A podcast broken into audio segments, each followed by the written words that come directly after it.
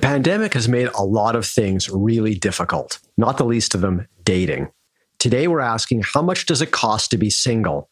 And how do you set up your finances for success? Welcome to Stress Test, a Globe and Mail podcast where we look at how the rules of personal finance have changed in the pandemic for Gen Z and millennials. I'm Rob Carrick, personal finance columnist at the Globe and Mail. And I'm Roma Luzio, personal finance editor at the Globe. So, Rob, today we're talking about being single. Uh, do you remember being single? And uh, if so, what were some of the big things that stick out from a money perspective?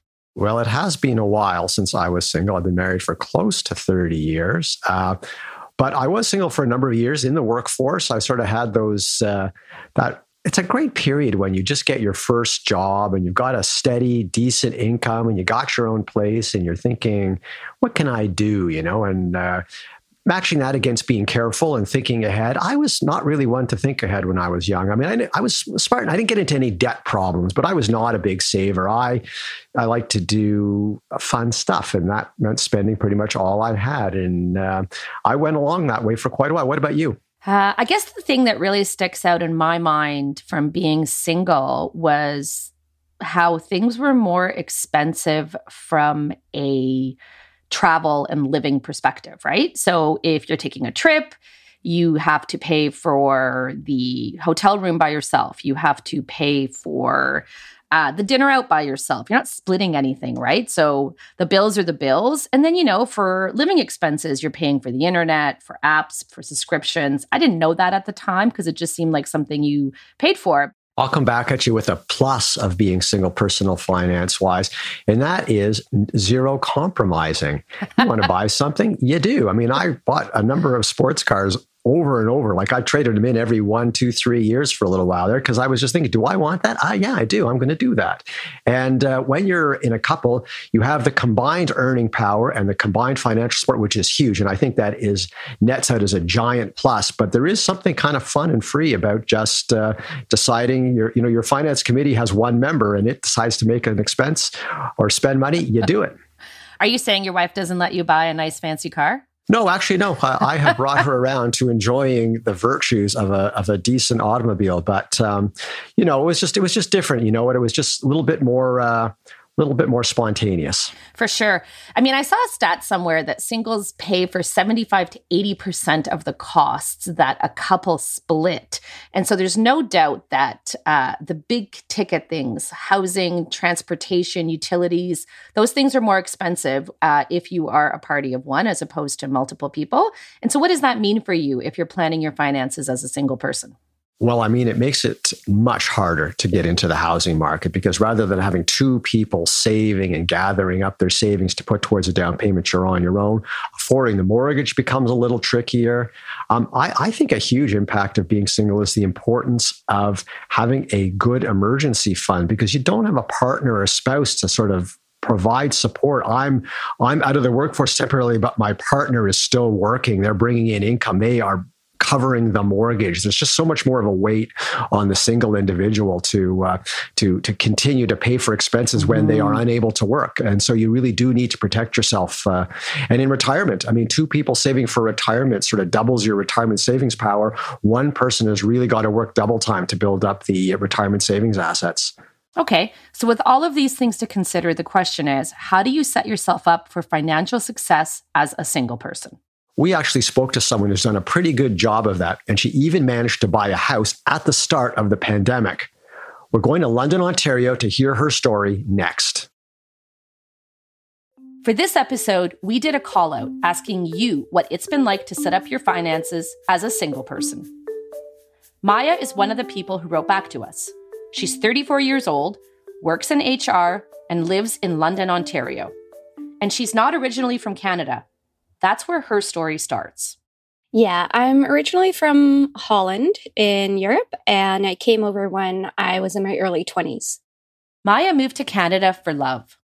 I came to Canada originally for my ex-boyfriend. Um, he is Canadian, and um, I was young and naive, and so I decided to move out to Canada and be with him forever.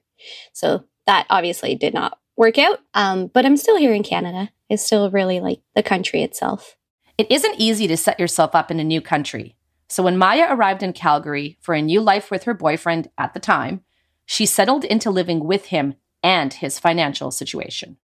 So coming to Calgary, financially, it wasn't very complicated because my everything was in my ex's name. Um, he had a place that we could stay at. Um, all the bills were in his name. Um, he got me a copy of his credit card, but my name was never added. Um, I was added to his car insurance as like an occasional driver. Even though this helped her settle quickly into a new country, it meant she had little to no financial assets in her own name and no financial history. If they were to break up, she would have to start building up her finances from scratch, which is exactly what happened. In hindsight, it was not smart to have everything in his name because when we broke up about six years later, um, I had nothing in my name. I had no history, uh, no credit history, nothing. Um, so I had to basically start from scratch, even though I had already been here for over a half a decade. Luckily, Maya did have some savings. When she moved to Calgary, she had enrolled in night school to earn her degree in H R while using her morning working co-ops to earn some money. The next thing Maya needed was a credit card. She had no credit history, so the best the bank could do for her was give her a secured credit card with a one thousand dollars limit. That means you have to provide a cash deposit on that card. But after all of that, she still couldn't catch a break.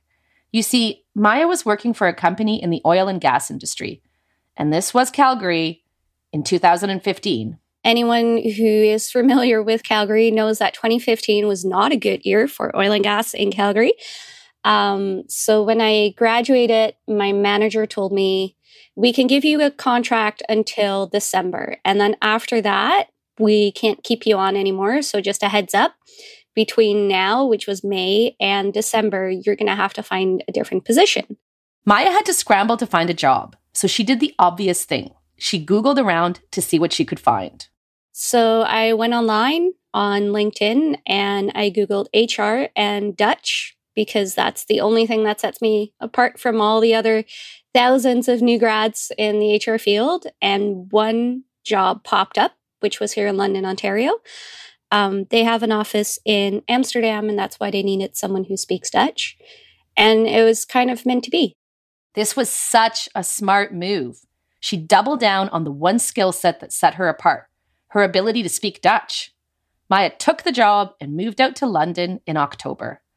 But the new job came with a pay cut, a thirty thousand dollars pay cut. The transition from Calgary to London is extreme. Um, rent was a couple hundred bucks cheaper a month, so that was great for a bigger unit. Um, but my salary went down from uh, seventy-two to forty-six. So I lost close to thirty grand a year in income. Now, cost of living in London is quite a bit lower as well. So it, it evened out a bit, but it definitely changed my lifestyle. Even though she took a massive pay cut, Maya was in okay financial shape. She didn't have any debt. She had those savings we mentioned earlier, and she was finally able to get a regular credit card. She also found out that the new company she worked for had a great R R S P plan, which she decided to take advantage of, on top of putting away savings to make sure she had a solid safety net. My company is very generous with their group R R S P plan. I put in five percent, they match seven percent, so it's twelve percent in total. Uh, it's hard to find nowadays, anything like that.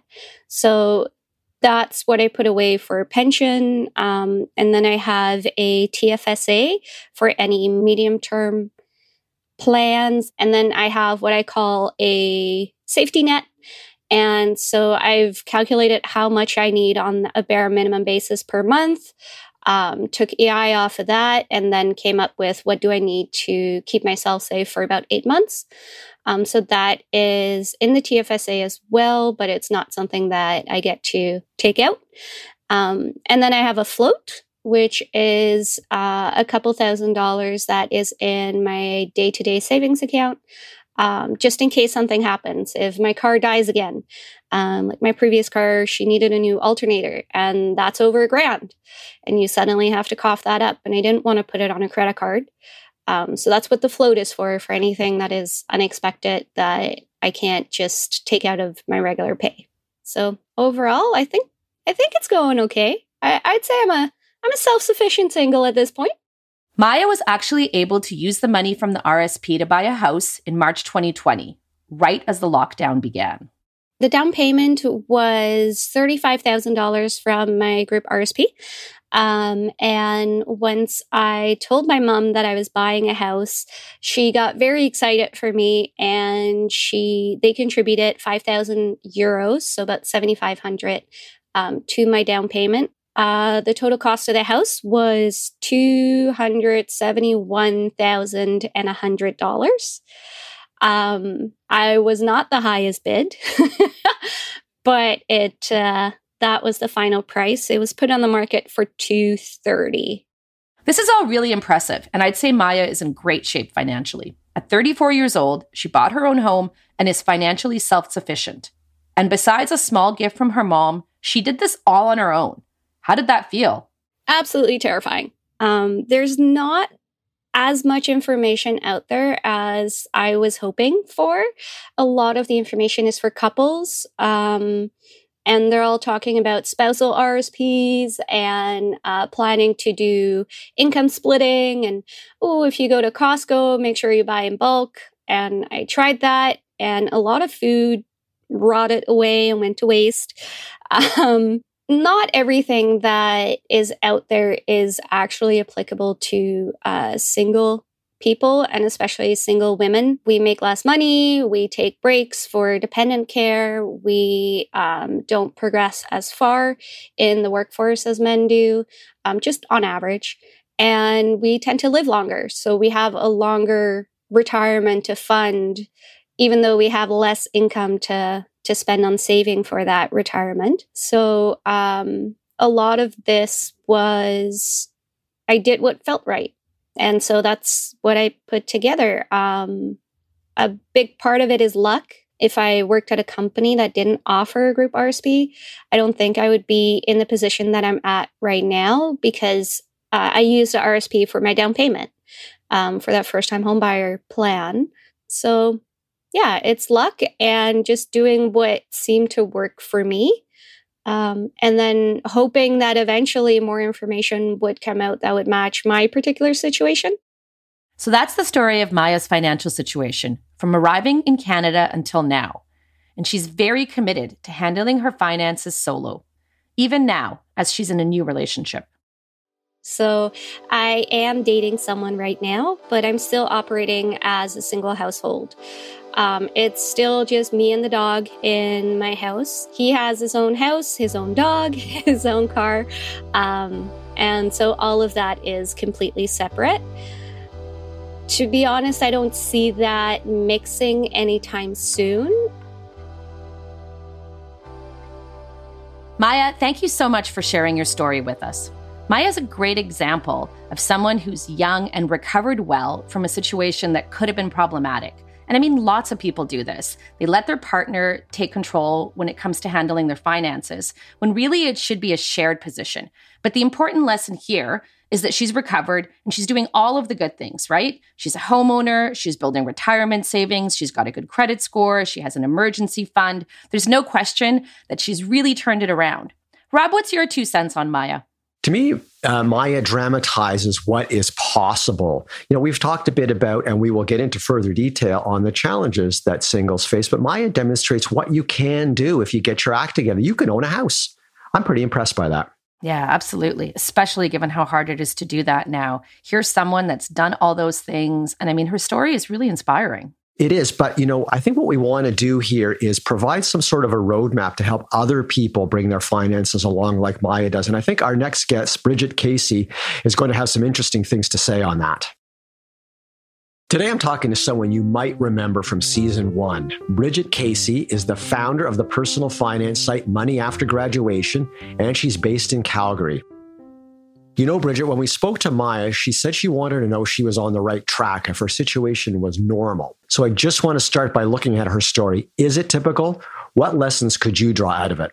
Uh, she actually sounds like she's further ahead than many millennials and young people. But I also understand wanting to keep your finances separate. And that's very important. I think we're still used to, in partnerships, one person might be better with money than the other. So you let them have more control over the money.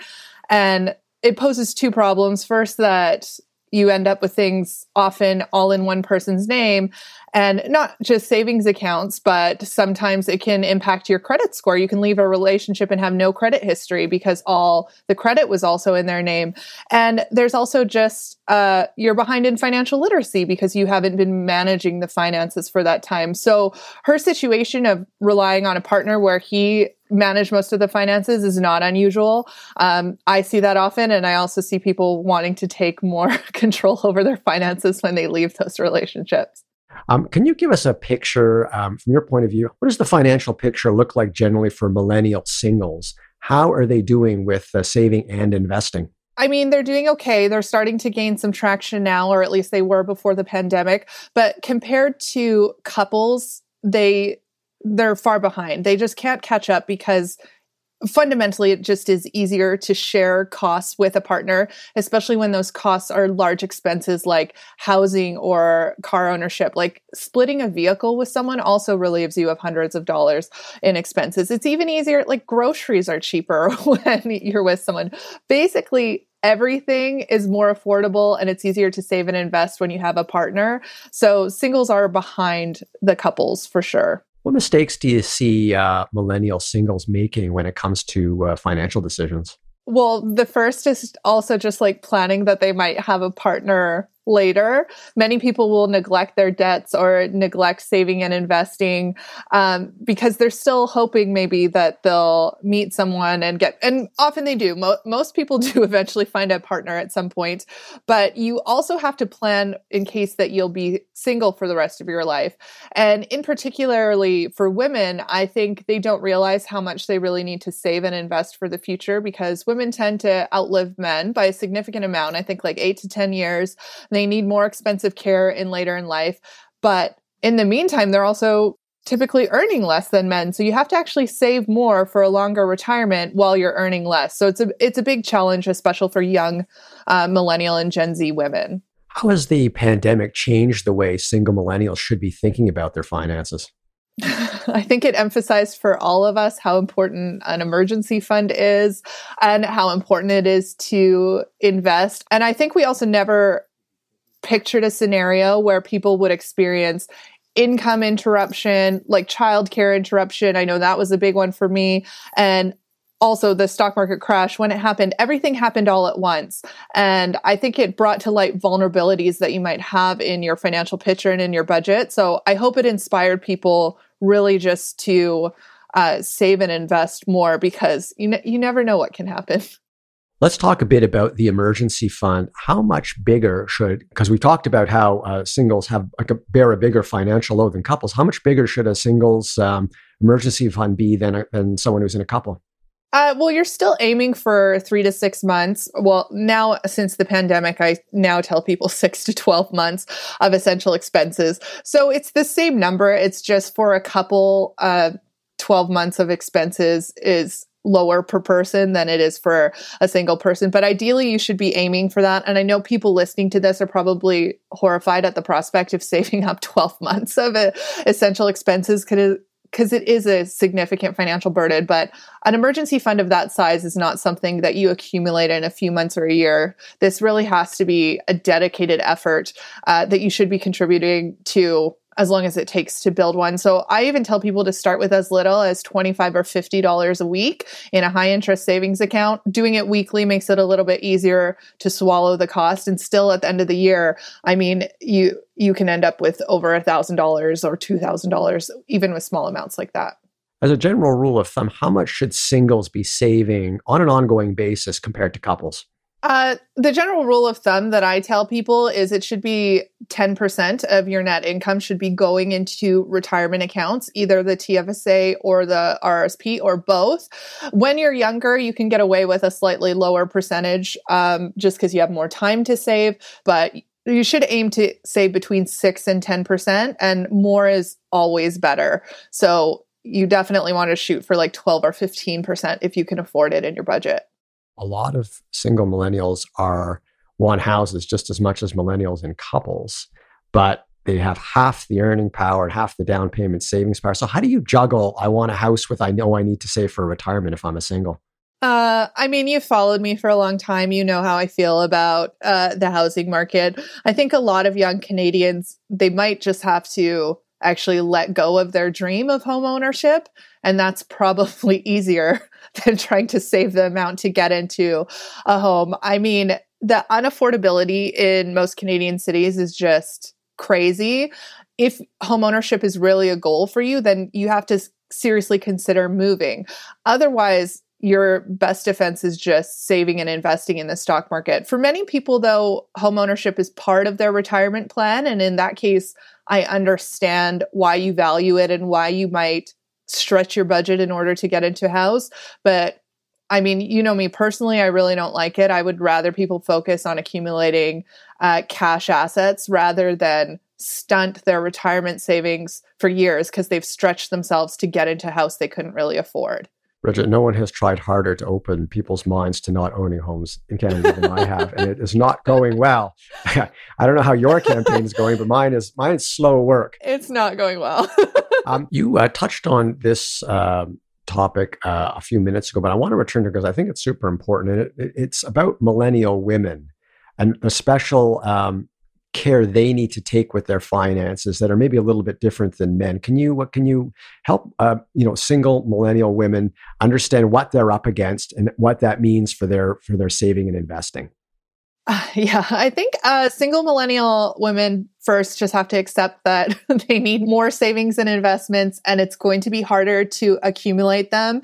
It's also true that women tend to carry more student loan debt than men. And then what happens for many women is that their child rearing years coincide with like their just when they're getting started in their career. So many women end up at between like twenty-eight to thirty-five where they still have student loan payments and they're taking time away from the workforce to raise children. And you really just have to be aware, first of all, the tax benefits that are out there, like understand how the T F S A and the R R S P work for reducing your taxable income and tax sheltering your investments for the long term, because that will help you get the most bang for the buck for the money that you put away.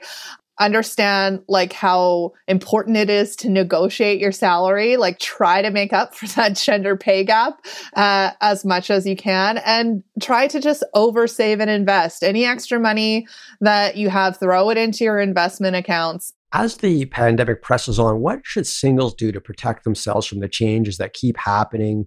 Job layoffs, the housing market gets more expensive. Um, you know, I know that we're looking ahead to a stronger economy when uh, when finally we're enough of us are vaccinated that we can open up the economy. But I, I'm not sure it's going to be a smooth ride. Some people who've been furloughed Are, may not be called back to work. Companies may be taking advantage of current uh, turmoil to restructure. Um, it, it, we've, we've got a lot of uncertainty ahead. How can the single millennial uh, best prepare for it? One of the most important things, and what I'm like pushing young people to do so much of, is please like get started investing. One of the nice things about all of this and the technology developments that we've had recently is it's easier than ever to access the stock market. You can literally open an account with one hundred dollars on your phone and start investing. So take advantage of these robo-advisors and these accounts and really just start with like fifty dollars if that's all you have. Bridget, what um, what are some positives, uh, financially speaking, of being single? Are there any? Yeah. Oh man, there's a lot. And I say that as a, as a single person. So one of the nicest things is that you're totally in control of all your money. You are saving and investing exactly how you want to do. When you're part of a couple, there's a lot of negotiations that have to happen in the investments that you choose, how you spend your money, what's an appropriate budget, how you manage your debt. Like I've seen many of my friends' relationships. These are big challenges of like, should we pay off our student loans or invest? Should we buy weed stocks or E T Fs? So being single and being entirely in control of your finances is really empowering and really satisfying because no one's going to mess it up. What's your number one piece of advice to to the single millennial? Like you, if you could give them one sentence worth of do this and this will be the difference maker, what would it be? Max out your T F S A. In the stock market. That's the that's the single thing that will ensure the most financial security. And I know you've done this math, and I've shown this math as well, that if you just max out your T F S A starting in your twenties or thirties, it's going to be over a million dollar asset. It will generate a tax-free uh, income in retirement. You're done. So if if you can only do one thing, it's max out your T F S A in the stock market. Great. That's a great way to leave it off. Thanks, Bridget. You're welcome. That was Bridget Casey. She's the founder of the personal finance site Money After Graduation based in Calgary. You can check out her website at w w w dot money after graduation dot com. Here are my takeaways from this episode. One, start investing. Even if it's a small amount, you will thank yourself later. As much as you can, add money to T F S As and R R S Ps. Two, make full use of any retirement plans your company might have, like a pension or a group R R S P. Three, emergency funds are mandatory for singles. Start adding money to yours as soon as you can. Four, and finally, even if you do end up in a couple, keep some control over your own money. Thank you for listening to Stress Test. This show was produced by Latifa Abdin and Hannah Sung. Audio post-production by Kyle Fulton and Carle Ream-Neal. Our executive producer is Kiran Rana. Thank you to Maya in London, Ontario, for sharing your story with us. If you like what you heard, let the world know. Leave us a rating and review at Apple Podcasts. And if you know someone who wants to figure out how to stay on top of their finances, send them this show. Our next episode is going to be all about negotiating your salary. It's easy to save money when you have money, so how do you get more of it? You can find Stress Test at Apple Podcasts, Google Play, Spotify, or your favorite podcast app. And you can find us at the globe and mail dot com, where we cover all things financial. Singles, couples, we love you all. Thanks for listening.